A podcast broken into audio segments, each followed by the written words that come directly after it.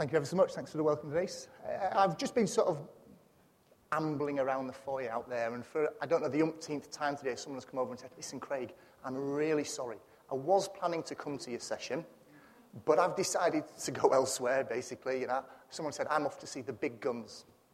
So before I grabbed them and dragged them down the fire escape to explain what they meant in a little bit more detail, they quantified it by saying, the reason I'm not coming to your session is because you're going to put it online afterwards, probably in great detail. Therefore, I'll just view it there. so I'm not putting it online afterwards. Just the fingers. Of course, I'll be putting it online afterwards. In fact, there'll be a heck of a lot online, not just the presentation, all the tools and links and research and blah, blah, blah, blah, blah that I've referenced today or that I've used as research for today will be going online afterwards. So, I suppose I'm saying from that is if you don't, you know, if you want to take notes, then by all means do, but there will be the ability to take one note at the end, one URL that will actually take you to everything I'm talking about today. So I'm hoping that that might allow you to look up and look forward. Having said that, if you are contributing to the back channel, which we've got a back channel um, visible tweet screen over here, please, please, please feel free to contribute to the back channel because a part of this session is about the back channel. So um, it'd be nice if when we actually look at it, it's not just stagnant and dead with some tumbleweed floating through it. So the title of the session is Getting Beyond Bullet Points. I would be surprised, but I'm prepared to be embarrassed, if anybody hadn't grasped the move that there is at the moment, a move that there has been for some considerable time, away from using bullet points in PowerPoint presentations. There's a big, big movement towards moving away from them something I latched onto two or three years ago. Um, but I think that the key question, and so many people have asked me this within my organisation okay, Craig, we get away from moving, using bullet points, great. To, to using what? What else is there? What should we be doing differently? How can we do it differently? And that's the purpose of this session today. There will be no bullet points within it. I'm not against bullet points, don't get me wrong. There is a time and a place for them. If you want to put up a mnemonic or an acronym on a screen, boy, bullet points lend themselves to that very, very, very well. But you won't, I don't think you'll see any. I'm sure you won't see any in here this afternoon. So without further ado, let's get beyond these bullet points.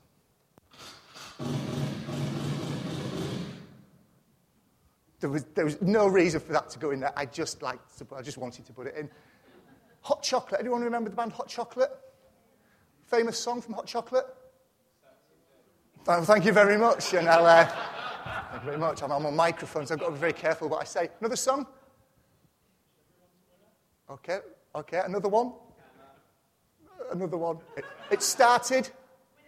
It started with a tweet. That's what this presentation started with. A few weeks ago, when I finally realised I was speaking here, I put out a tweet to the Twitter artist saying, What three words or phrases or, or what can you get into 140 characters to tell me what you don't like about traditional presentations? What makes them boring? What makes them being a turn off? What reduces the effectiveness of them?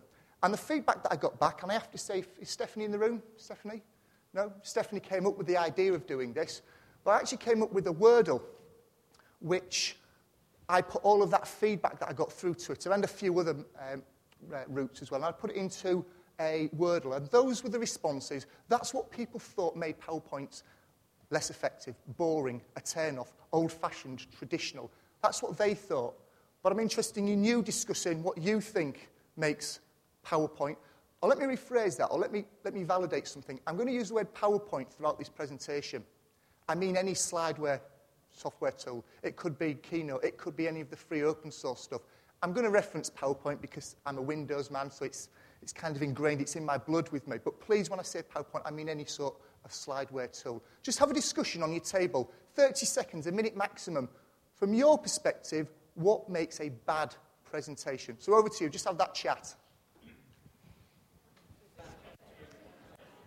Okay, folks, what have we come up with? Hello, folks? Has anybody come up with anything that's wildly different from the language that's used on the screen there? And there is some language on the screen there if you look very closely. Somebody came back, and I thought, well, you know, it's your feedback. Let's get it up there. It might raise a giggle. So well done for those of you that spotted it. Any feedback from any of the tables, even if it correlates with what's on there? Open floor. Okay, yeah. So rather than reading out word for word what it's saying on there, it should complement, it should enhance it, not necessarily replicate it entirely. Yeah, I mean, I've got a, a rum accent as it is. So, um, to be perfectly honest, when I'm reading, it, it doesn't make it any better whatsoever. So um, that's why I probably why I've latched onto this particular method. Anything else, maybe from over the back on this side of the room? It's not PowerPoint, so it's not the tool necessarily that's, that's the problem. It's the, what, what people do with the tool. What I do with the tool. It's what you do with the tool, Hi, Kathy. It's what anybody else does with the tool that could be the problem, not the tool itself. Okay. You've got on your tables a voting handset. If you haven't, there's a few spare at the front, so please take the time to come and have a look. What I'm going to ask you to do is to, people have already started doing it, but I'm going to give you a 15 second countdown. Are you connected to the internet at this moment in time? Phone, tablet, laptop, netbook, desktop, whatever you've dragged in with you. It gives me an idea how many people are in here, if nothing else. Okay, so 60 responses. Are you connected to the internet at this moment in time? 63% of you were, 37% of you were not.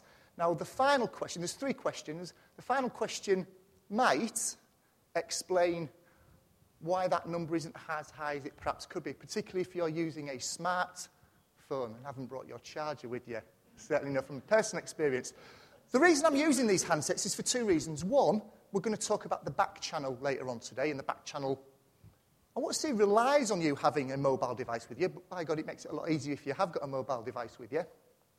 Um, so I want to find out basically, you know, who's likely to contribute to the back channel. But I'm also using learner response handsets as a, as a meta course way, really, of saying, look, with these sorts of tools, you can bring your presentation alive. Rather than asking for a raise of hands, and let's be honest, no presenter ever counts unless it's a very small audience. Oh, yeah, 50% of you raised your hands. I haven't got a clue how many have raised your hands.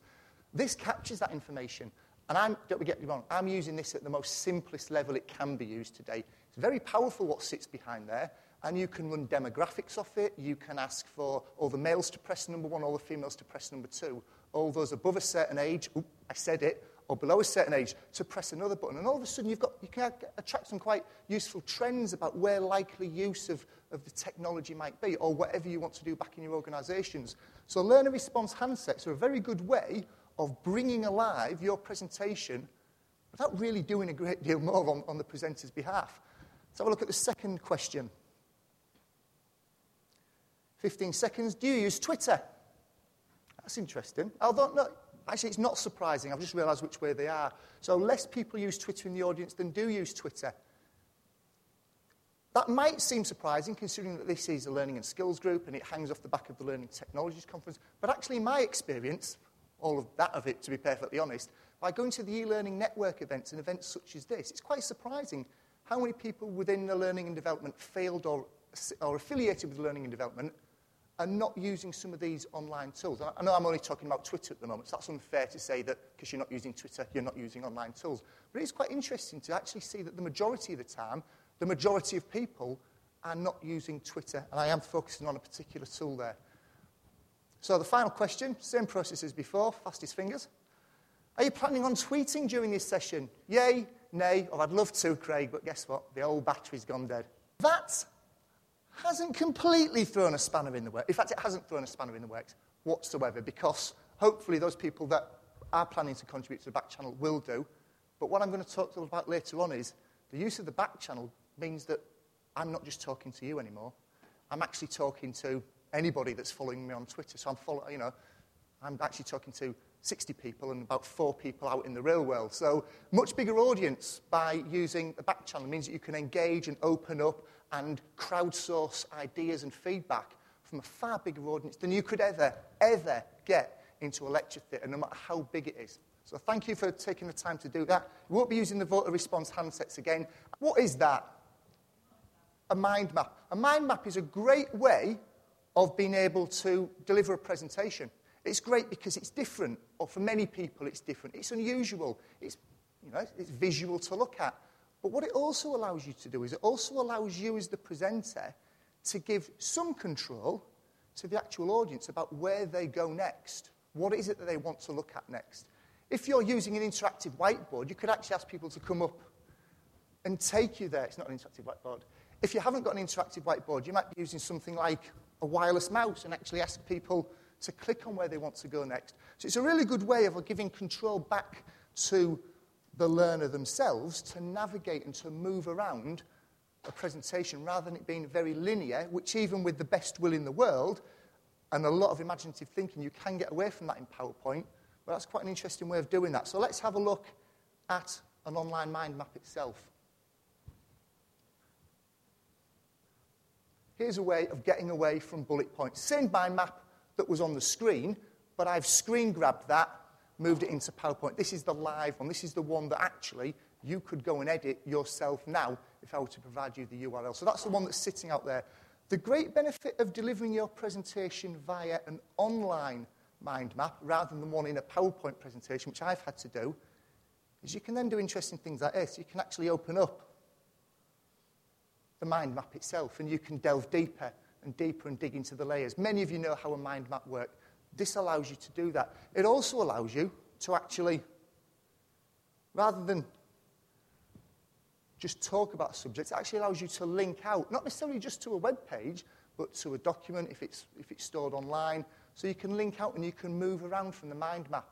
For me, the benefit of a mind map over bullet points is it's visual, they're free and cheap to set up. So even a MindMeister account, which is the one I, I used, is free to a certain level. Like most of these products now, you get a baseline product, which from my perspective is fine, or you can pay slightly more, and we're talking dollars sometimes, not even tens of dollars, to get a beefed up version. But the tool that I used there was MindMap, and it allows me to branch out and link out. But for me, the real benefit of it is the allowance that you can provide to the, to the audience to actually decide where they want to go next, what they want to have a look at next.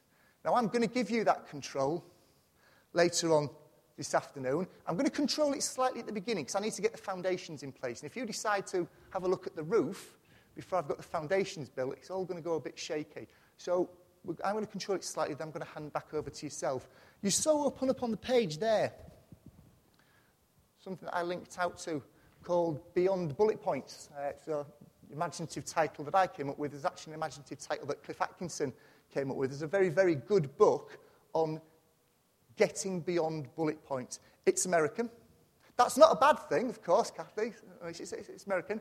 But it's published by Microsoft, so you can imagine it takes something of a, um, a familiar tint towards a certain software product rather than perhaps another software product. But I'm just going to pass this around. Feel free to have a thumb through it, leave it on the desk once it's made its way around. That's an old version for 2003 or maybe 2003. There's a more recent one out there. Really, really good book. I've read in detail the first third of it and sort of skimmed through the remaining two thirds. Why?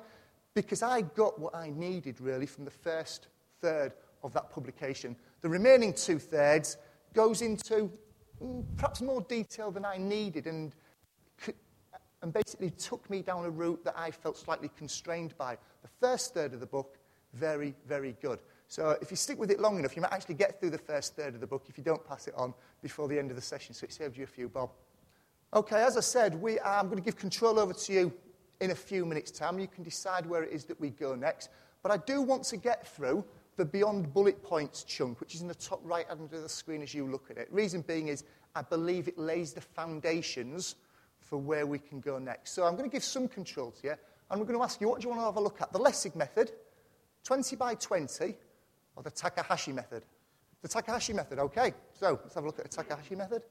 The Takahashi method is a, it's a very simple, as often the most effective things are, presentation style that was